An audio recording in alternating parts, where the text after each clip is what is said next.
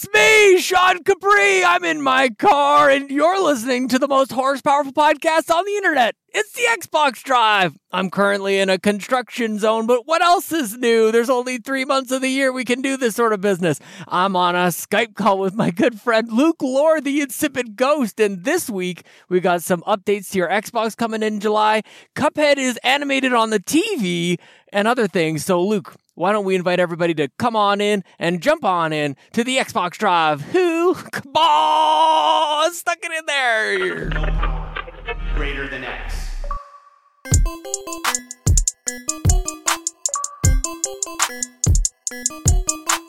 Hello, Sean Capri. My best intro yet, Luke. You're you're absolutely right. And the, while the music was playing, you were telling me how great that was. I agree. That felt really One nice, of the worst. man. One of One the of the best. One worst. well, you say the worst. Uh, we're like the odd couple, you and I. We're something. Hello, Sean Capri. Uh, Luke Lore, how are you, my friend? I'm doing great. I'm still reeling from that intro. I tell you. I tell you. Hey, yo, I've been PC gaming. What is what is this world? But but Xbox two. See, it's funny because it's two, but also T O We're really gonna have to like establish this whole like transitionary period. Like we gotta. I think I don't think podcasts have really established what the heck to do with this nonsense. That it's Xbox everywhere. You play everywhere. Mhm. The games are everywhere. Xbox is. It's the blue pill, man. I don't even know. Is that It's the right something. pill? I'm not sure. Well, I can't remember. I don't actually know what reference you're making. I would never Matrix. have known what the one is. Oh, Uh, oh, so it's good an anagram for Neo. Oh, See, thanks, it. man. Yeah, you got it. Uh, um, but yeah, it's one of those. It's it's strange because you know, two months removed from from you know, or I guess a month removed from Game Pass Ultimate, and I'm over here like downloading games on Game Pass uh, on my PC, and I'm playing PC stuff with the Xbox moniker, and I'm getting achievements. It's it's strange because I found myself looking last night for a game that I played on console because I was like, this would be better on PC. Yep. And it's not on Windows Store. It's on Steam and not on Epic. And I was just, I was See, kerfuffled. you get it. Remember a couple weeks ago, I was like, "It's happening to me. I've got to. I'm mixing up all my launchers." So we get it. We were all making fun of those PC gamers and all the kerfuffle that they got going on with games only being on Epic. I kind of get it a little bit. See, I mean, the only part that I care about within that, I don't care how I launch the game. Uh, I care about achievements and ecosystem, right? Indeed. I want credit for what it is that I am doing, and that and that Mhm. is true like of, of any of them. Like if it's if I'm on PlayStation, I want my platinums or my silver or my gold. I want my achievements and my gamer score. You know, I'm that, that's something I pursue, and those ecosystems I think are important, and that's I think why you're getting Game Pass for a dollar, and you can upgrade for a dollar, and you Yeah, can man. Well, I think that's over now. I think the dollar's up. I think that's it. Or there's like Yeah, maybe one day come left, or maybe it's over. And if you didn't do it, like, come on, man. Um, Oh, did you know back. The other night you and I were playing a little bit of that there Gears of War 4, and I was on a PC and you were on an Xbox. Did you know that? Oh, really? I didn't actually know you were playing on your PC. I was Did playing I? on PC. I don't think so. I think we were we were silent partners. I just it was one of those just uh, I just want to shut up, turn my brain off, and kill things. And then I look over and Oh, there's my oh. friend Luke Lord. He's a big ghost. Yeah. Okay. Yeah. I saw you in the match and and whatnot. That was uh that was fun. I've been enjoying Gears Four for like just. Mo- I was playing some. I've been playing some ranked to level up and whatnot because a lot of what you're doing in Gears Four right now, you can unlock content for Gears Five, Yeah. and that's been something I've been pursuing is like special characters and weapon skins for Gears 5 by way of Gears 4 and it's been a really good time and it's fun because you know you can pop in there and just play it everybody knows how to play Gears at this point just pop in play some horde mode or some social matches and there's a real different vibe there but I like the idea that we can unlock stuff for a future game I also like that it seems like um, it's still accessible. Like you know, in games like Call of Duty is, is sort of famous for this, or even like the battle royale games, where the, the game first comes out and nobody knows what's going on. Everybody's new at it. But you fast forward like a year or two, and only the like esports pros are left playing. Uh, that's not necessarily the case in in Gears of War, at least not that that I'm finding. Um, and maybe it's also because we're playing a lot of like PVE stuff, but I feel like I'm contributing alongside people who have been playing for a long time. So it's uh, the warm, the water is warm, the bath water is warm. Everybody, Ah, gosh, gross. Uh, but I, well, I agree with you when it comes to the idea that, of accessibility, like via the game, because the layers of complexity are in a game, and the longer it's been out, uh, can keep people away. But Gears is a great place to get people in because you've got PVE, because you've got campaign, because you've got PvP, and because it's on Xbox and PC. You were on your PC, just jumped in and played with me. Yep. I was on my console, and that's that's a a simplicity that I think we we are underestimating as we you know re up for for Game Pass for the next few years. Yeah, man. Yeah, it was very fun. Yeah, absolutely, absolutely. Uh, Sean Capri, we've got a number of things to discuss today. Uh, Netflix is indeed creating a Cuphead animated series. What do you think about that? I am stoked. Um, I, you know, I think we talk about Studio MDHR quite a lot in the success story that has sort of befounded them. Um, this makes so much sense, and and um, uh, there's a lot of movement toward trying to um, validate video games by creating movies out of them. I think TV is it, man, and this is such a great fit. Um, the the animation style and, and what they created is so genuine and authentic that this is this is it just seems right. Like it was both one of those uh, oh wow look what they're doing, but also like of course they're doing that. Like this is kind of it's both a surprise and totally expected all at the same time. But what about you, dude? Well, I think um, I often the joke is that Luke loves lore, and I love extended universes within games, and we talk about that I think pretty regularly on the show as well.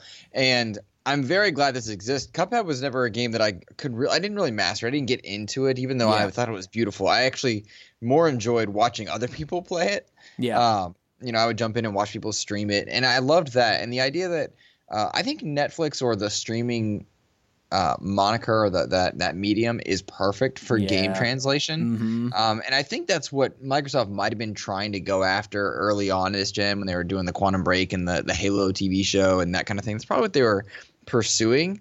But you know, there's a, a muddled message there. But I think that Cuphead is now established, and Netflix has a success with taking previously established IP and doing it well. And I'm thinking about Marvel in this particular case.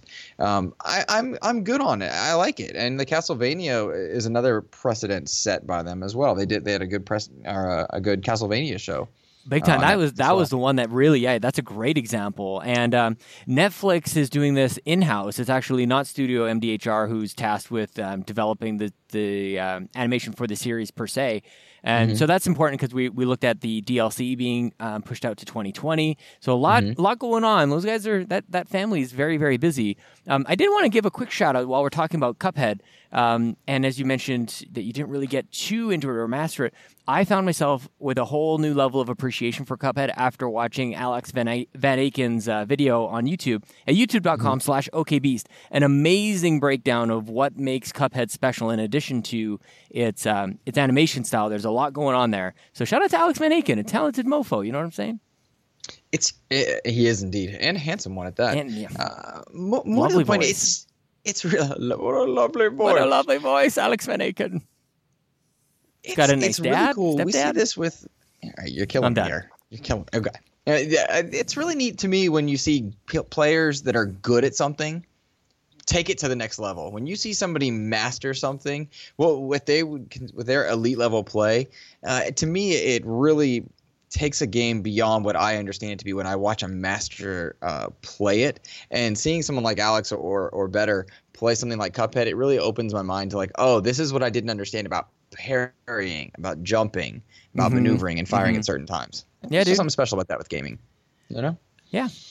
Oh, goodness gracious. We mentioned Gears of War earlier in the show, and while we are enjoying Gears 4 and unlocking things for Gears 5, Gears 5 has a versus multiplayer tech test coming on July 17th. This is the first of uh, many chances for people to play Gears 5 preceding its launch. Uh, Sean, are you going to be diving into the tech test? I am nodding dangerously because I really need to be focusing on the road because I'm in my car, ball. Um, yeah, man, I am so stoked. And you know me, I go back and forth on what to experience before a game comes out because I uh, I'm sold on this game. There's no there's no if ands or buts. I have Game Pass Ultimate. We're playing this four days early.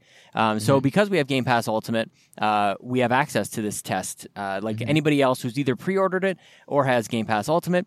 Um, so with all that said, like I, I usually go back and forth between should I kind of get my fill before the game comes out or just wait until it does and kind of have my my fresh presents on Christmas morning. But this one, I don't think I can wait, dude. The um, my anticipation is reading a, a just a fever pitch with us playing Gears Four and our experience at E3. Like I, I just cannot wait to get my hands on this game again. But I don't know. Am I alone in this? Are we playing together? Well, you're not alone. I'm absolutely going to be playing it, and something that I really appreciate. And I, and I remember, I think it was Crackdown one or two doing this, but Mhm. I really appreciate when games have uh, betas or, or tech tests or something like something early on demos that unlock things in the game proper. Yeah. And if you go through the tour of duty in in these tech tests, uh, you unlock content for the game, and I really appreciate that. I don't need my progress per se to to carry over, but I do want to feel rewarded for my time, and maybe that goes back to my ecosystem uh, approach and, and, wanting achievements and credit for what I'm doing within that ecosystem. Mm-hmm. But the idea that I'm unlocking weapon skins or, or characters or uh, banners, just something to recognize my time with the, with the game. I appreciate that, and because it's Gears, Sean. Yeah, we've talked before about. I mean, it's it's Gears, so like you know what you're getting. You boot yeah. up Gears one, you can play it next to Gears four, and you understand those systems, mm-hmm. um, regardless of the little tweaks and, and uh, minutia there. So I'm excited for it. I don't feel like I need to hold off, whereas in some games I would. I'll absolutely be in on this and unlocking things for Gears five. I feel like this game is ready, and that there's just this I don't know. There's this sort of quiet confidence, and maybe I'm. This is me being a bit of a fanboy, but I feel like there. I feel like this game is ready. And um, the comment that I would say about that is, fall is nuts. September, October, November are insane for video mm-hmm. games. Mm-hmm. There are like my pre-order list is absolutely bonkers.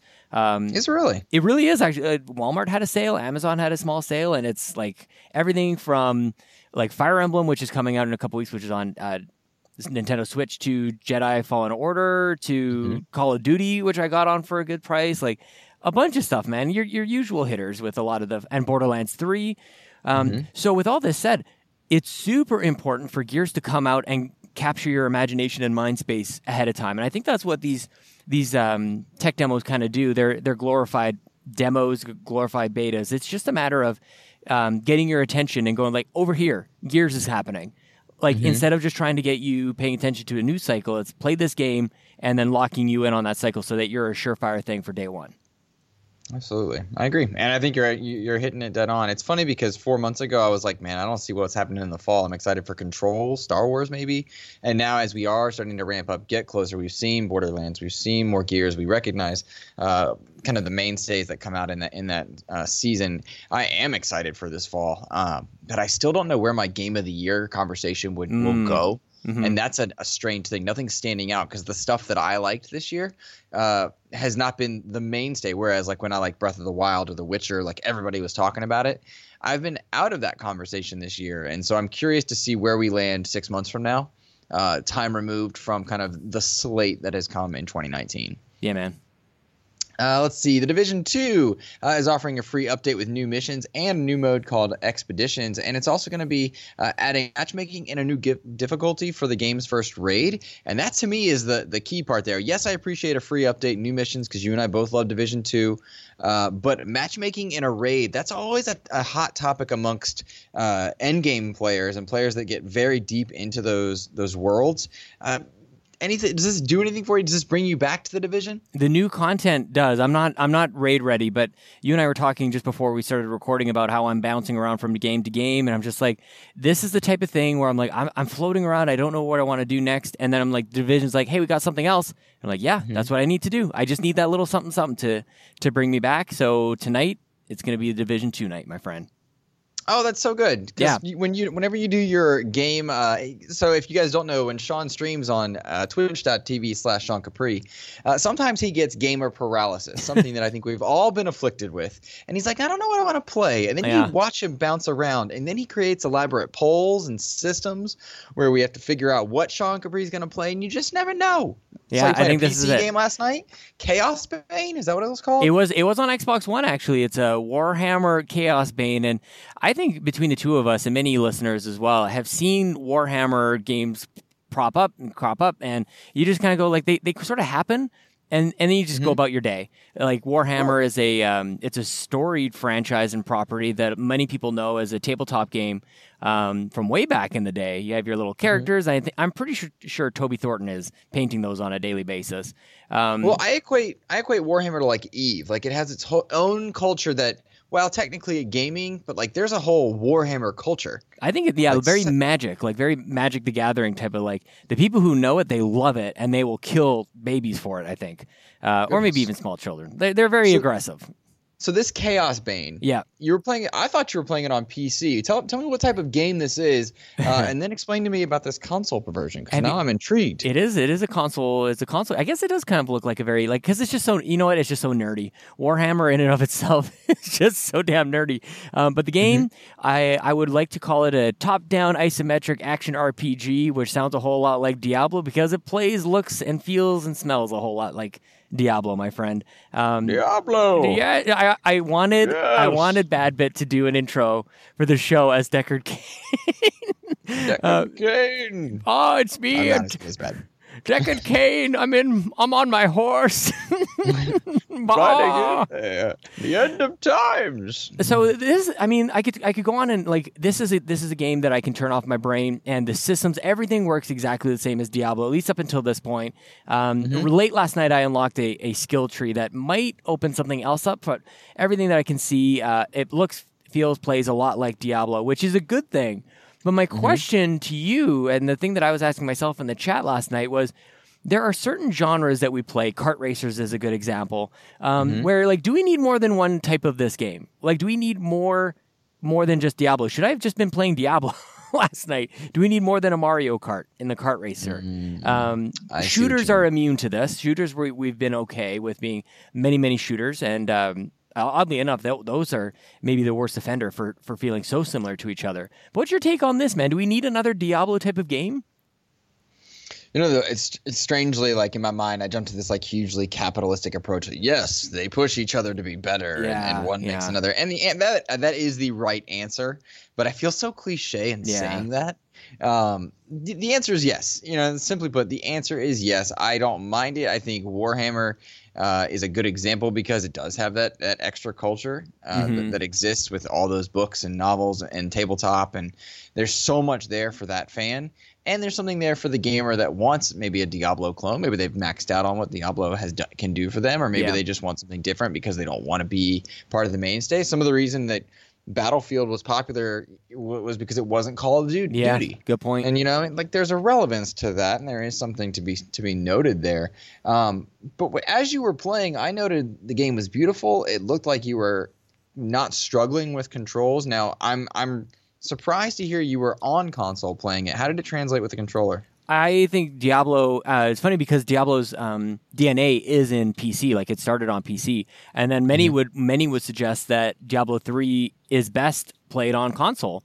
Um, And I would agree with this one here as well. Like I think this felt very natural on on PC. I'm playing as a an elven archer, and she's got these great uh, abilities, and and allowed me to by myself. I'm playing solo. I can take on swarms and swarms of enemies. It's got that very. It's a very satisfying gameplay loop where I, I enter a room and all these demons and hordes and all these things come at me. I'm like, I got this. I got my swirling knife, or I got these these swirling a lot of swirling things actually, as it turns out. I can I can summon this dude that looks like Groot, and it's like this tree monster that fights on my behalf. So I feel like all I'm missing at this point is like. I, I need a friend. I need a partner. I need somebody to play this with because co-op in Diablo is so amazing. And for me, not really having a, a connection or history with Warhammer, um, I'm just I'm just kind of approaching the uh, the lore. I'm, I'm not. This is not the game to really dive into Warhammer lore. It presents it at a surface level and then gives you very accessible gameplay. So I, I'm enjoying it. It's just not. It's not that extra level of like, oh my god, I'm thinking about this all the time because I love Warhammer. It's. I guess it's just missing that one piece for me that may lead me to play the division tonight. Well, all right. Last question then. How did this end up on your radar? Library man, um, I saw this uh, release, and that's the thing. This game, like all Warhammer games, it seems just come and go all the time. And I saw a screenshot. I'm like, I want to play a Diablo kind of game. I definitely want to check that out. So I fired it up from the library, and it finally came in. So that's uh, just trying to keep my costs down. You know what I'm saying? Gotcha. Smart man. Yeah. Smart man. Uh, I tackled the reason I was asking so much about the the controller is because I tackled a game called They Are Billions. Oh yeah. Uh, and this is originally a PC game uh, that is basically Age of Empires, except you're preparing for zombies, and then it becomes tower defense in this like Warcraft 3 open world. And it was originally on PC, and it came to console. Well, having I'm a veteran of the RTS genre, and I Mm. love the console RTSs.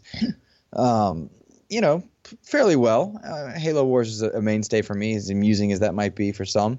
Uh, but They Are Billions is clearly a very good game that is awful, awful to control on Oh. Xbox One. Oh, And it's it was so strange because I played it for a couple hours and I really like the game. But trying to use a controller Mhm. just was was epic levels of frustrating. It reminded me of when I played Warcraft 2 on PlayStation 1 way back in the day and I'd played it on PC as well, but like StarCraft you know what I'm saying like yeah, it was just so frustrating to try and control and it Mhm. led me Halo to Wars. I'm just kidding. I'll drop kick somebody. no, but I'll tell you, like, it was so funny. I was like, all right, all right, I clearly love this game. And I got a Yeah. code for a review um, on console. And I was like, all right, I clearly love this game, but controlling it is a nightmare on console. And I would tell everybody, don't get it on console. I would, I, if they were to ask me, I would say, no, you do not need to get this on console. But I wanted the game. And so I was like booting up. And that's how I discovered the launchers and figured out, I was like, oh, wait, it's not on Windows, but it's on Steam. And Mhm. I was like, oh, what a bummer. Yeah. What a bummer. But it led me to another P, uh, Xbox Game Pass uh, game called Rise of Nations. So I started playing that. Uh, similar concept, but no zombies, unfortunately. And Mm. it was just funny because this that's how they get that's how it happens i'm playing one game I'm like man this this is not made for console and then i'm going into xbox uh, pc ver- land and i'm Mhm. downloading stuff off their game pass i never would have touched rise of nations had it not I love and that. so it's just it was just a cool journey to go on. But I'm I'll tell you this. Controls be damned. I'm absolutely booting up They Are Billions again because the game's really fun. I love it. Really fun. Well, it, it actually, as you're describing it, it reminds me of PUBG, and I remember as that was coming over to Xbox from the PC, and people were getting their early impressions out on it, and um, describing how the controls don't feel good, like that this game was built for PC, and like the words didn't make any sense to me. I didn't understand like what does that mean, and then I got my hands on it. I'm like, yeah, this does feel like it was built for PC. Like I'm like, how how does this not get figured out when it's translated over? But there's got to be a concerted effort. Um, you know, as somebody who you and I both focus our a lot of our attention to console gaming, it just seems like that's inherent in the game design, but that's definitely not the case. So it's interesting to to hear this pop up again. I'm I'm curious the way that you landed with the next game on on uh, PC game um, Xbox Game Pass for PC. Are you using that random button? Show me what I'm playing next. Is a little button, little shuffle button. No, I actually went to the categories. I was like, well, I like RTS, and I I, I love it. I love it. I'll just go to strategy, and I just went into the strategy ones. And like, you know, when you open up strategy as a tab, like you might get your Mutant Year Zero uh, or War. I gotta oh, play that God, too. War Oh my gosh. Oh my something like gosh. Like, yes. But I wanted something more RTS, and it was. I mean, it was quick, two gigs download, and I was playing right away. And Yeah. it's complex, but it's not as bad as like a 4X game. Right. Um, and so I was I was in there and I was, I was playing and I enjoying it. It was just fu- a funny road to go down. You Yeah. know, they are billions took me to a, a fun game called Rise of Nations. It's like, all right, cool. I dig it. You know, This yeah. is the future. It is indeed. Uh, I want to take us to another news cycle before I tell you another thing I've been playing. Uh, Microsoft has prototype controllers for their xCloud uh, devices, or rather phones, tablets, that run xCloud. They're just prototyping controllers, which is not news. It's not surprising uh, in and of itself. But The Verge put out an article that uh, allowed gamers to kind of get conceptual views for things that that Microsoft has been considering. And I saw you put the news story in here, and then I read up on it. I like it, man. I, I'm all for the ability to play on any screen, but I wonder how many people will buy a dedicated controller set for a mobile device. And I would imagine that it's not just XCloud that that motivates them. It'll be Stadia, it'll be remote play on Mm. um, PlayStation, which I would I, I believe is coming. Uh, and so I would imagine some there becomes a market for these controllers that attach to your phone, whether they're branded Xbox, PlayStation, Stadia, what Yeah. have you. I think the the brand matters less than the mobile market has desperately needed a quality controller for somebody to use. I think they're I think they may exist in, in small in small ways and, and in small groups that people know them, but there's not really a, a really big push. And I think the majority, or at least the, the mobile controllers, the Bluetooth kind of um, solutions that I've tried, they never feel quality. Um, and not like a not like a console controller, and certainly not like an elite. Um, And so that is it. It cheapens the entire experience. Like you, if what you're touching feels cheap, then you're and the game looks cheap, like a mobile game, then you're just like, what am I doing here? You know what I mean? Like, so I think as we go into this new world of allowing the cloud to power the game so they actually look good, then the controller has to match that. Now, what we see in this article from The Verge is, in my opinion, I think they look incredibly uncomfortable, but it does take us beyond the sort of like the back of an envelope sort of sketches that we see in these patent things that that typically prop up or crop up. Sure. Um, it seems to add some validity to this, and I know they say this is just a test, but man, you, it will it will really remove the surprise when they finally do announce here's your controller that you're going to use on your phone or tablet when you're playing on XCloud. And I want to give listeners an idea of what we're looking at. It's essentially if you were to split a controller in half down down the middle uh, vertically, Yeah. and attach them to the side of the tablet or the phone, and then you, you it looks like a switch. Uh, in some ways, it's just controls attached to to a device. Now, Very angular, very hard edges and corners. It did look angular. It, it it echoed to me of what you would look like if you, you married uh, the boomerang controller from Yep. PS3 to a Mhm. Switch.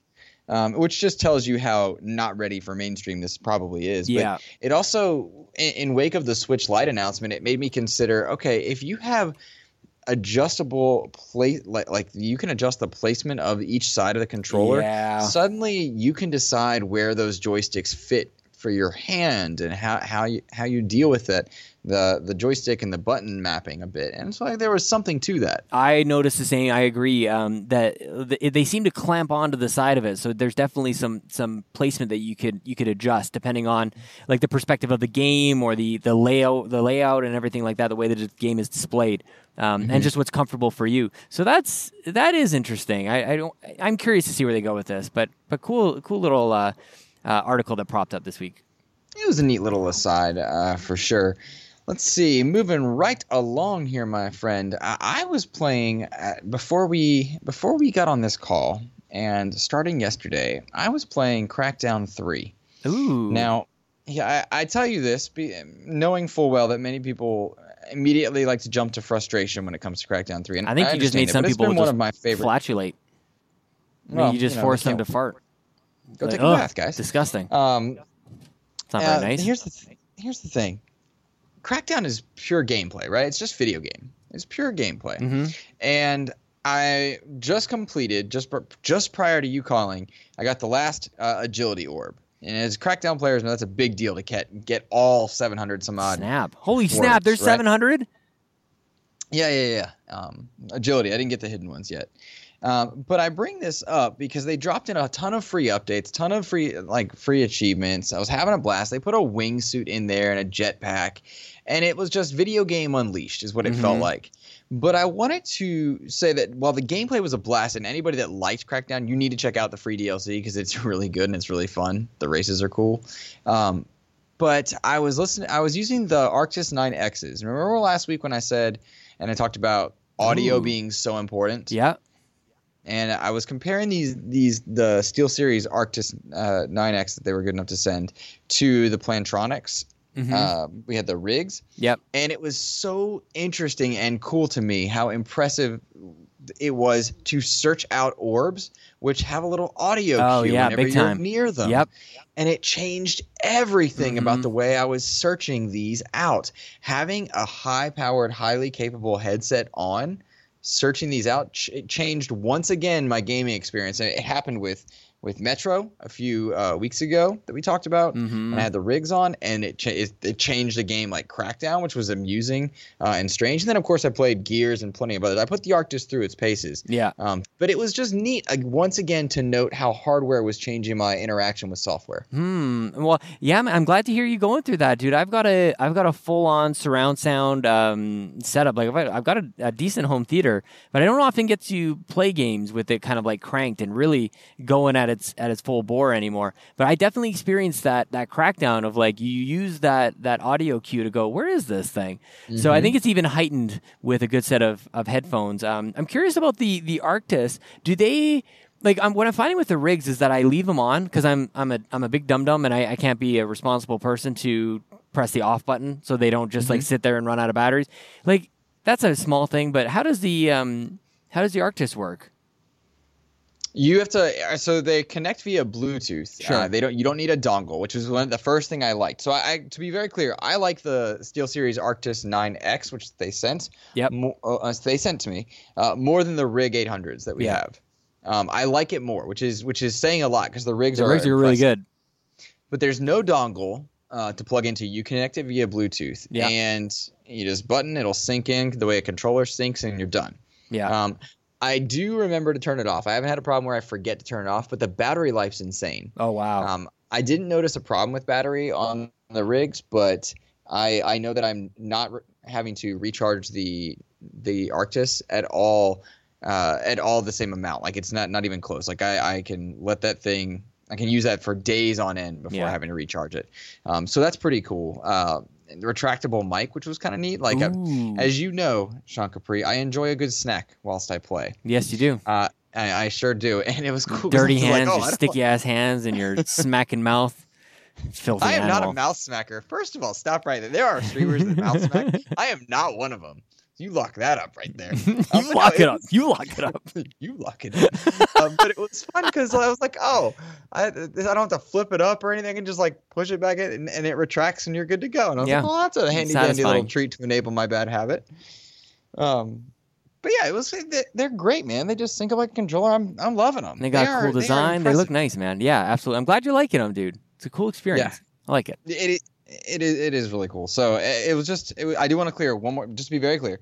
Uh, we got both for free. One Yep. from FanFest, one that they sent me, and I I still I would choose the SteelSeries any any day of the week, which Yeah. is a cool feeling to find something like that. They Let's- look like X, they look like they're made for Xbox. So I think both are. Um, both are branded for Xbox, but it's like they look like they've just got this nice little hint of this is an elite sort of series. This I feel like it, it, it complements the elite controller in a way, even though they're not related at all. Yeah. You mean like with form factor? the Form design? factor, feel, uh, the actual look of it, yeah, like performance. It's like this this upper tier of peripherals that you can get to just round out your experience. I'm curious. Do you think we'll see that happening more and more? Like we know Microsoft has a deal with Razer. We know that uh, the PC console b- base is, is beginning to, to blend even more so than it ever has before. Do you think we'll see form factors start to match up even more? I definitely think I think um, Microsoft in and of itself has uh, paid particular attention to that. Probably since they launched the Surface, I think is um, is when we really started to notice them kind of get a little better at industrial design. Uh, Definitely in response to uh, Apple, who's been doing it forever. Um, But yeah, man, we started to see that with the the Xbox One S and the Elite controller, and now the X, which is the most powerful but smallest Xbox ever. I am. I, I love this. I don't know. I don't think it matters for everybody, but I think um, to some degree, whether consciously or, or unconsciously, people are recognizing that this stuff looks good. Um, And I actually would suggest, I would go so far to suggest that it played a role in the um, the kickoff of this generation. The PS4 looked great. The Xbox One did not look great. It looked like it was bigger than my VCR, dude. And I mean, and that's the thing. Like, I, I fully agree with you. Form factor, design, visual aesthetic, that matters a lot because Yeah. if you're going to look at a four or five hundred dollar device on your shelf, you want you want it to be pleasing to look at. Now, I don't care how many red rings of death that 360 gave gave Microsoft. Designing something with that many vents, that size, Yeah, uh, gross. Yep. gross. Very gross. You know. Um, but yeah, you're right. The the X is the most powerful, and and it's sleek and it's beautiful. The S Mm-hmm. is a gorgeous system. The SAT edition is what it is. Uh, but, but, but form form factor matters, and so Yeah. I, I like it. I like seeing it from whether it's third party SteelSeries, Ri- uh, Plantronic, or uh, Razer, and whoever's making con- uh, hardware for console gamers. I like to see that that nice simplicity, that that beauty is quite nice. yeah, man. Indeed. Well, let's see here. We had a question. Uh, f we have several questions from our viewers today. I call them viewers. They watch. Yeah. Thanks for watching, everybody. yeah. All right. So our first question comes from Mr. Famous Seumas himself. He wants to know what other games apart from Cuphead we would like to see adapted by Netflix, and then you know, Sean, if you want to have Hulu in there, you can do that too. Okay, sure. Uh, Hulu probably doesn't do anything as well. Uh, I actually have no idea. I don't have Hulu. Do we get Hulu in Canada? I don't know. My answer is Recore. I think Recore is a game that is mostly forgotten. Um, it, it had a high promise with that that weird teaser that we first got in whatever E3, the 2014 maybe even. Um, What I think that world is great. I had a really good time with with Recore. It just sort of it needed a patch, and by the time it got it, I was I was already moved on to it. So Mm-hmm. I would like to. I don't know, man. Like the little like robot animals that you can kind of go from like one to the next. I think Mm-hmm. offers sort of like a almost like a companion type of monster of the week kind of thing. You could have Mm-hmm. a different. You could have a different like a different companion every week. So I think Recore would be kind of neat. I think it deserves something else. I don't know if it's a sequel or whatever, but um, I don't want that that um, that to be a one and done franchise. Okay, then let me ask you this because oh, and first of all, I do want to say Recore absolutely a very good game, but it did take that patch and it lost its audience in that in that wake. Not Yep, the first time we've yep. seen that happening in the gaming verse. Yeah. Um, but with Recore, what you're describing to me sounds like it's marketed towards like the 8, 9, 10 age Yep. range. Um, to me, that sounds great. Yeah, kind of. Yeah, definitely. Um, it would it would gear towards um a younger audience, and I, of course, I'm kind of skipping over some of the more, more obvious type of things, like like Gears of War. I think we've actually talked about before too. Um, Sure. But Recore, I just think uh, I have a I have a soft spot in my heart for it, even though I would say it is a solid six or seven. hmm That's fair. That's fair. Uh, I thought of two. Two came to mind for me. The first one was Guacamelee. Um, Oh my I God, would Really amazing. like to see a kid show in, in the Guacamelee universe, or uh, something that that really latched on to fun, positive heritage in, a- in a in a good and exciting way, but Yep. silly, Yep. uh, and kind of captured the humor, but marketed a bit young. I would So like fun. that. Yeah. Um, and then, uh, and hear me out on this, uh, marketed to to a mature audience, uh, the Titanfall universe. And I don't necessarily Oh, mean good one. Titanfall game, uh, but consider that Apex and Titanfall exist, and that universe does have history and backstory. And as they change the map in Apex Season Two, that ties into how uh, corporations dealt with creatures on certain planets. You could really get some good uh, separate stories, and maybe do it. Uh, what's that? What's that show? Black Mirror Mm-hmm. uh, or you where you have a season that's dedicated to a certain set and then you move on or something like that. I think that would be really Yeah. a really cool universe to explore. Um, so that was that was kind of my thought on that. Well, and that's sort of where I was going with with Recore is any game that that it feels like they've thought about this world prior to actually creating the game. Um, I think qualifies for a nice Netflix adaptation. So a lot of research went in, obviously, to developing Cuphead, and there's a great storyline, and the characters seem like they existed before that game started. I think Recore is, is similar, um, but if we're going outside of like exclusives, then then let me just uh, let me highlight Mass Effect and Dragon Age, my friend. Those I will eat up every single day, every single week for the rest of my life. If they adapted Mass Effect the, uh, to be the modern day Star Trek, even though Star Trek probably still exists, and for Dragon Age to take Star over. Trek Picard just got an announcement. Calm it down. It looks Capri. actually that looks good. That looks really good. I mean, God, does he age? He just was he born an old man and just stayed a handsome old man this entire time? It's amazing. he he and Keanu are living their lives in a way that we are not aware. That's for sure. impressive. That's for sure. Yeah, I think yeah, yeah. That's and Paul Rudd. That man's Oh, over yeah. fifty. I know he's going backwards in time. I don't understand it. Uh, but yeah, the Bioware games on TV on Netflix, please. Yes, because Sean also loves lore. Yeah, I, and I think Dragon Age would be perfect. Yeah. perfect. You know, I would love a Dragon Age uh, show, and I don't even like the games. hmm Uh, I don't dislike them. Just So much romancing. Uh, we had another uh, question from Edward Varnell at the Retro Code. He says, "Could Microsoft make their own Metroid game, and what art style will look good in 8K outside of 3D rendering?" Um, Sean, I have no idea what he means about the art style in 8K outside of 3D rendering. Uh, he wants to know what things are going to look good, right? yeah. All of them. Uh, sorry, Eddie, I don't know your actual uh, the answer to that one. But Microsoft making their own Metroid game, I assume he means the Metroidvania Castleroid approach. Sure. Like Uh, within any- an existing thing, like an existing franchise. Sure, sure. Let's go with that. God, we're really helping him out with this, aren't we? Well, it was tou- it's tough to figure out what what he meant. I should have clarified prior to asking. But as far as like the Castleroid Metroidvania uh, design, is there any franchise or IP that Microsoft has its hands on that you'd like to see adapted? Hmm. I don't know, man. I'm trying to think of like the the rare replay sort of pantheon. Maybe there's something like with Jetpack or I don't know. I don't know, dude. I, I felt like Perfect Dark would be a good fit. yeah. uh, because you want to detach from perhaps the old kind of like lock it down, go to this room, shoot the bad guys, move on, because other franchises do that and do that well now. Yeah. But if you had a, a character that kind of levels up and expands and explores uh, and, and improve upon the Arkham formula, I think you'd have something good there. That's probably the correct answer, and, and a lot because it was um, Perfect Dark followed GoldenEye 007 on 64's mission structure. And I, Mm-hmm. I've said this once before, at least. I cannot believe that that has not been um, duplicated uh, since then where you have like not only more difficult enemies you have more enemies but you have more um, mission objectives and more challenging mission objectives. Like how is that not a thing as you go from easy to medium to hard where you have additional objectives which make you explore the levels in new and interesting ways? Um, perfect dark because of that because of its already sort of uh, unique mission structure i think would lend itself quite well to to metroid. So eventually, Edward, we found ourselves with a pretty decent idea here, I think. But nice one, dude. I like that a lot. Hey, let's see what we can do there. Uh, let's see. Now, this is one of the more interesting things that I I noticed for our cruise control topic today. We're going to be talking about Game Pass and specifically how developers uh, approach and deal with Game Pass. You and I often have an outside looking in approach, uh, Sean, and we reap the benefits of a pretty low cost to entry to play so much.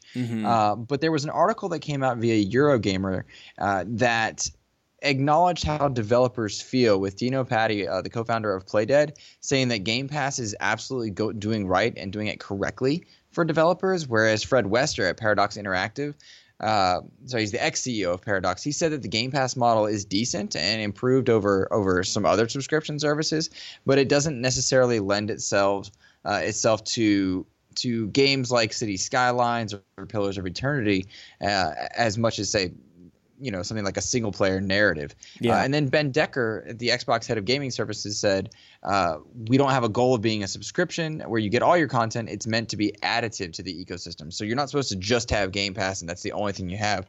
But I totally think you could. Right? Um, yeah. So when you think of this, do you want Game Pass to become the subscription service, uh, the only one that you use, the only way you access games on an Xbox? I think it becomes maybe if it's not the only one, which I think that that's a very PR spinny type of statement. Um, it's Sure. the primary one. It's the go-to. It be it, we've talked about this becoming like a system seller and a reason why you own Xbox or participate in that ecosystem. Um, so yeah, man, I think I think it's a huge reason, um, and it's certainly changed how I am consuming games very very quickly, and it continues to build upon that now with with uh, PC. The one thing that I thought that was interesting with this article is um, all of the different takes and all of the, the different um, business deals that exist for service uh, subscription services where on the consumer side it all looks the same to us we pay 10 bucks a month and we get all the spotify stuff we get all the apple music stuff we got all the netflix or hulu or whatever but what is um, what's interesting here is that there are different uh, deals that are made with the the right holders or the people who are creating the content, and it's either how many times the thing was viewed, or how many hours it's being consumed, or how long you want that thing up there. Like there's a whole bunch of different business models behind the scenes that like frankly i just don't even really consider i think we wonder and then just kind of go about our day and think they're all the same. But the way that these that the, the developers and the publishers are compensated is very interesting um, which is kind of why i wanted to explore that a little bit. It's i don't know what your take on this on this article was but i was enthused to see at least uh, mostly positive feedback coming from a lot of people uh, involved from that end. I was equally enthused. I, wa- I was very glad to know that it was not uh, nickel and diming and scamming out of developers. We've Right? seen that happen a lot with some of the major players in gaming. Um, anything from something as shady and awful as like G2A to to just hearing that maybe you know developers don't get the the clout from being on PlayStation Plus or Xbox Gold that they maybe wanted to in a certain setting. That there are success stories and failures, of course. Um, but I was glad to know that it was a, a positive thing, and I think that's a very good set of news, given that that Steam and Epic are ramping their war up. That Stadia is going to be entering the market. The idea that Game Pass is doing right by devs, that's building rapport on the back end. Whereas Well- we play the games, this is building business. the other th- the business side of things that that is really interesting too is that you never really know how things are going to go. You can have your best plan, and you don't know how things are going to go until you go live, until you launch. And Sure. um, that's why I really think that Microsoft is doing such a great job with this. Is um, they're learning all the lessons right now, and they're still managed to uh, launch a service and a, and a product that we all think is great. Like we're all already sold on it. Um, Mm-hmm. But they're, I feel like they get ahead of the game on their competition on Nintendo and PlayStation because they're uh, they've started at a better place and they're Mm-hmm. continuously learning how to work with these devs to go. We got to make it better for you too. So I Mm-hmm. thought it was, I thought it was pretty interesting, and I think it um like I'd never really considered Game Pass ever not existing, but this Mm-hmm. I guess solidifies that that I was is not completely unfounded. It's it's a strange level of hubris too, because to have to recover your brand amongst gamers is one thing, but to have to, to recover your brand amongst developers and publishers, that's another. Uh, and the idea that, that they're still going strong after what I would say is botching it in the early launch of the of the X1, uh, I'm glad to see that this this is happening, that people are, are high on it, and I will tell you. I'm fortunate to be podcasting with you about it during this time because because with Game Pass, I have found myself exploring new horizons in that I'm saving money on games. I'm not having to buy gears, not having to buy a number of games now. Mm-hmm. Uh, and so I'm exploring nicer technology to enjoy along with it, the hardware on the hardware side. Moreover, uh, looking forward, I totally lost the point that I was making. I had a great thought, Sean. It was just there and it's gone. Uh, well, I should let you know that there's a guy on the side of the road. He's washing out his car. He's got the vacuum cleaner going on, and I thought, look at him making that car all clean and shiny. And guess what he's doing? He's smoking a cigarette the whole time. you you said car and you got me back on track. I nailed it. I'm fortunate to be I'm fortunate to be podcasting with you because I can explore via my wallet new hardware, which is neat. Yep. Um, but also, we got Forza Horizon 4 in Game Pass, and now I'm over here, and I'm like, man, you know that Lego DLC looks real good. All right, how much to just upgrade to Ultimate? It's got the James Bond cars that I wasn't gonna buy Mhm. separate, and now I'm like, wait, I didn't pay for this game. Uh, But how about if I bought that expansion set, like just the add-on, and then just used it with my Game Pass version? Would that be cheaper? And now I'm looking at investing more money in a game that I didn't pay anything for in the first place, or at least not by way of subscription. So what a funny, strange uh, side effect of Game Pass that is probably exactly what they intend. Mhm. Uh, but here I am, like, hmm, yes, maybe I should get the Ultimate Edition of Forza. Yeah, man, it's it's the whole like give you a little taste. The first taste is free or free-ish, and then but there's a whole lot more that um, you wouldn't even be exposed to. It's like when you buy um, NFL Sunday Ticket, you can get it free on Fox if you like, or or uh, CBS maybe if you prefer. Um, but yeah, man, you, you it un- unlocks a whole bunch of different possibilities. So I'm I'm really loving it. There's a whole bunch of different options for everybody playing games um, all over the place. I had another thing I was going to talk to you about, and I totally can't remember what it was. So. I'm just gonna Oh, go back to watching it's- this guy wa- wash out his car with a cigarette in his mouth. You're gonna Yeah, drop it's- the ashes, dummy. what if he catches the ash in the vacuum cleaner? That'd be amazing. What a day we are Mhm. having. A day of brain farts and good games. That's just how we do it, Sean. Uh, guys, you can find me. Oh, on that's the end. At, at, well, it's the end. Yeah, at MLS Reserves on Twitter uh, or over on Mixer.com slash Insipid Ghost. And I welcome you guys there. I put up, oh, I put up a cool video on Twitter uh, that is doing quite well celebrating the Pride celebrations uh, from last month and then this past week in London, which I was really happy about.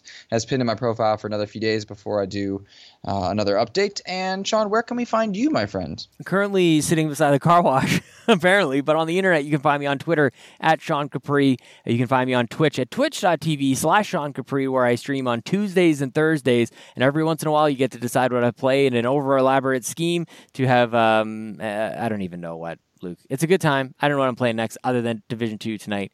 Um, so I guess we just do the doot, doot, doot, doot, doot. Do I say anything else now? Oh, no, okay.